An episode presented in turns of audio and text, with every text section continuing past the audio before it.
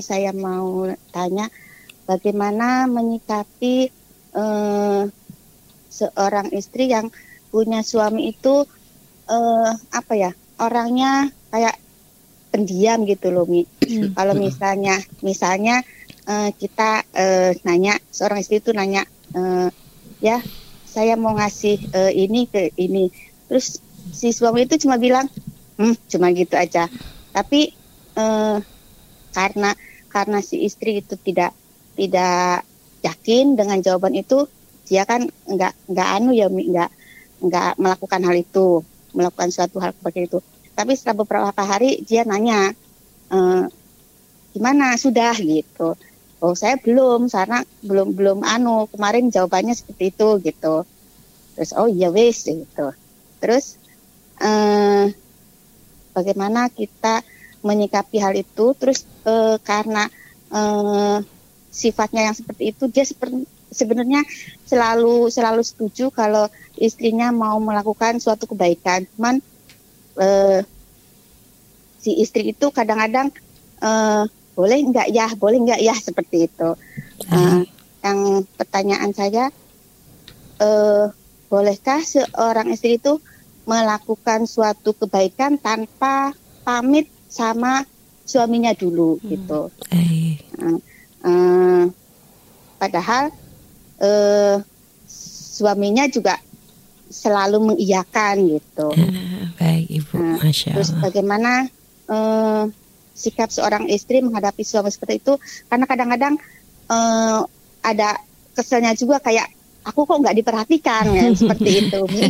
Karena karena jawabannya yang selalu Singkat. seperti itu, gitu. Baik. ya, mungkin eh, itu aja Umi. Eh, syukran Baik, atas eh, jawabannya. Wassalamualaikum warahmatullahi wabarakatuh. Waalaikumsalam warahmatullahi wabarakatuh. Nah, ibu ini kan jenengan ini sudah paham sebenarnya karakternya suami. Suami itu nggak banyak ngomong. Dan kata ibu juga tadi, suami itu sebenarnya selalu mendukung. Hanya begitu kalau ngejawab tuh kadang cuma em gitu ya. Dan sebenarnya nggak jenengan sudah harus paham bahwa itu sebenarnya bahasa iya kan gitu. Hanya beda kadang kalau orang cerewet mungkin dengan kata-kata yang panjang, cuma karena beliau adalah seorang yang pendiam sehingga kadang dengan isyarat eh saja itu tandanya iya. Itu kalau mau dibuat terjemahin tuh oke gitu ya. Kalau ada terjemahannya tuh oke, setuju gitu ya. Dan seharusnya sudah harus sangat bersyukur sekali dengan suami yang walaupun pendiam tapi selalu mendukung istrinya untuk berbuat baik. Dan artinya kalau sudah sekali kejadian begitu, maka kejadian berikutnya sudah harusnya menjadi sudah pemahaman. Oh, sudah kemarin juga gitu berarti setuju. Ya sudah, berikutnya nggak usah bingung lagi. Nah, dan nggak usah gara-gara suami yang ngasih jawaban pelit begitu tiba-tiba langsung oh, perlu nggak saya izin sama suami? Tetap dong melakukan kebaikan bareng-bareng suami istri itu pahalanya lebih gede daripada kita harus sebenarnya seorang istri mau berbuat baik tanpa pengetahuan suami boleh aja. Asalkan misalnya kalau itu sodako sodakohnya adalah bukan pakai duitnya suami pakai duitnya dia sendiri. Boleh aja dia bersodakoh ke mana saja selagi itu duit miliknya sendiri. Nah cuma kan kita pengen dalam rumah tangga tuh sama-sama bareng-bareng masuk surga. Kalau kita bisa berbuat baik kita pengen suami kita punya andil di dalamnya. Maka ya jangan berhenti untuk ber- meminta izin menyampaikan paling tidak agar suami juga ikut senang dan mendukung dan mungkin ya subhanallah. Apalagi eh, dan juga kata Umi tadi jangan kapok dengan jawaban iritnya. Itu kata Umi tadi kita nggak bisa memaksakan orang tuh sesuai dengan apa yang kita mau. Tapi kita mencoba untuk memahami dia dengan segala kelebihan dan kekurangannya kan gitu ya. Dan kita nggak usah juga membanding-bandingkan suami kita dengan yang lain. Ngelihat mungkin suaminya tetangga kita atau teman kita kayak rame senang. Belum tentu juga gitu. Semua orang punya masalah masing-masing hanya kadang kan tidak diekspos. Mungkin dia suaminya satu sisi mungkin ngobrolnya banyak tapi mungkin perhatian dari duit mungkin kurang. Mungkin diajak sodako susah kan ada yang modelnya begitu ya sudahlah. Jadi ukti kalau kata Umi ibunda jenengan ini banyak syukurnya. Alhamdulillah suami itu nggak banyak ngomong berarti dia selamat dari menggunjing. Dia selamat dari menggibah. Dia selamat dari mencaci orang karena jarang ngomong.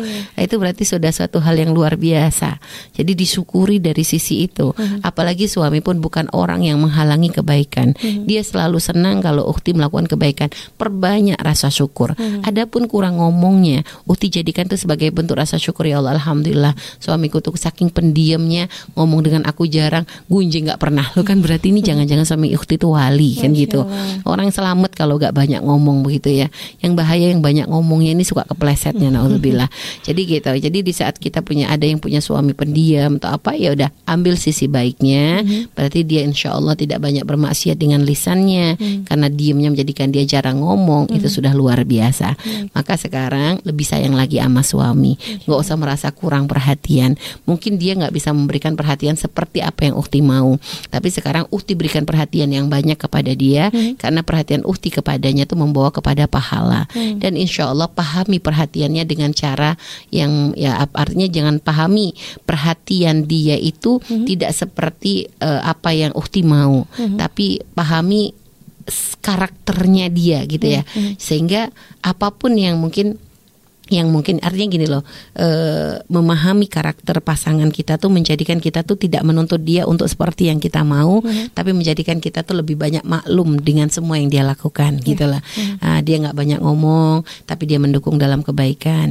Dia nggak banyak ngomong dia nggak banyak ngomel kan gitu.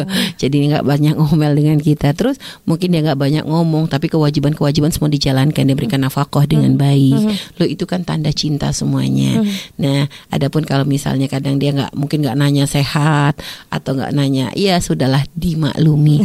Kita nggak nikah dengan nabi yang sang yang sempurna. Kita nikah dengan orang yang punya banyak kekurangan. Semua orang tuh pasti punya kekurangan. Ada yang bisa ada yang begini tapi begini ada yang begini begini. Ya sudah disyukuri kelebihannya. Jangan melihat dari sisi kurangnya itu akan menjadikan hidup ukti menjadi lebih indah. Wallah alam bisawab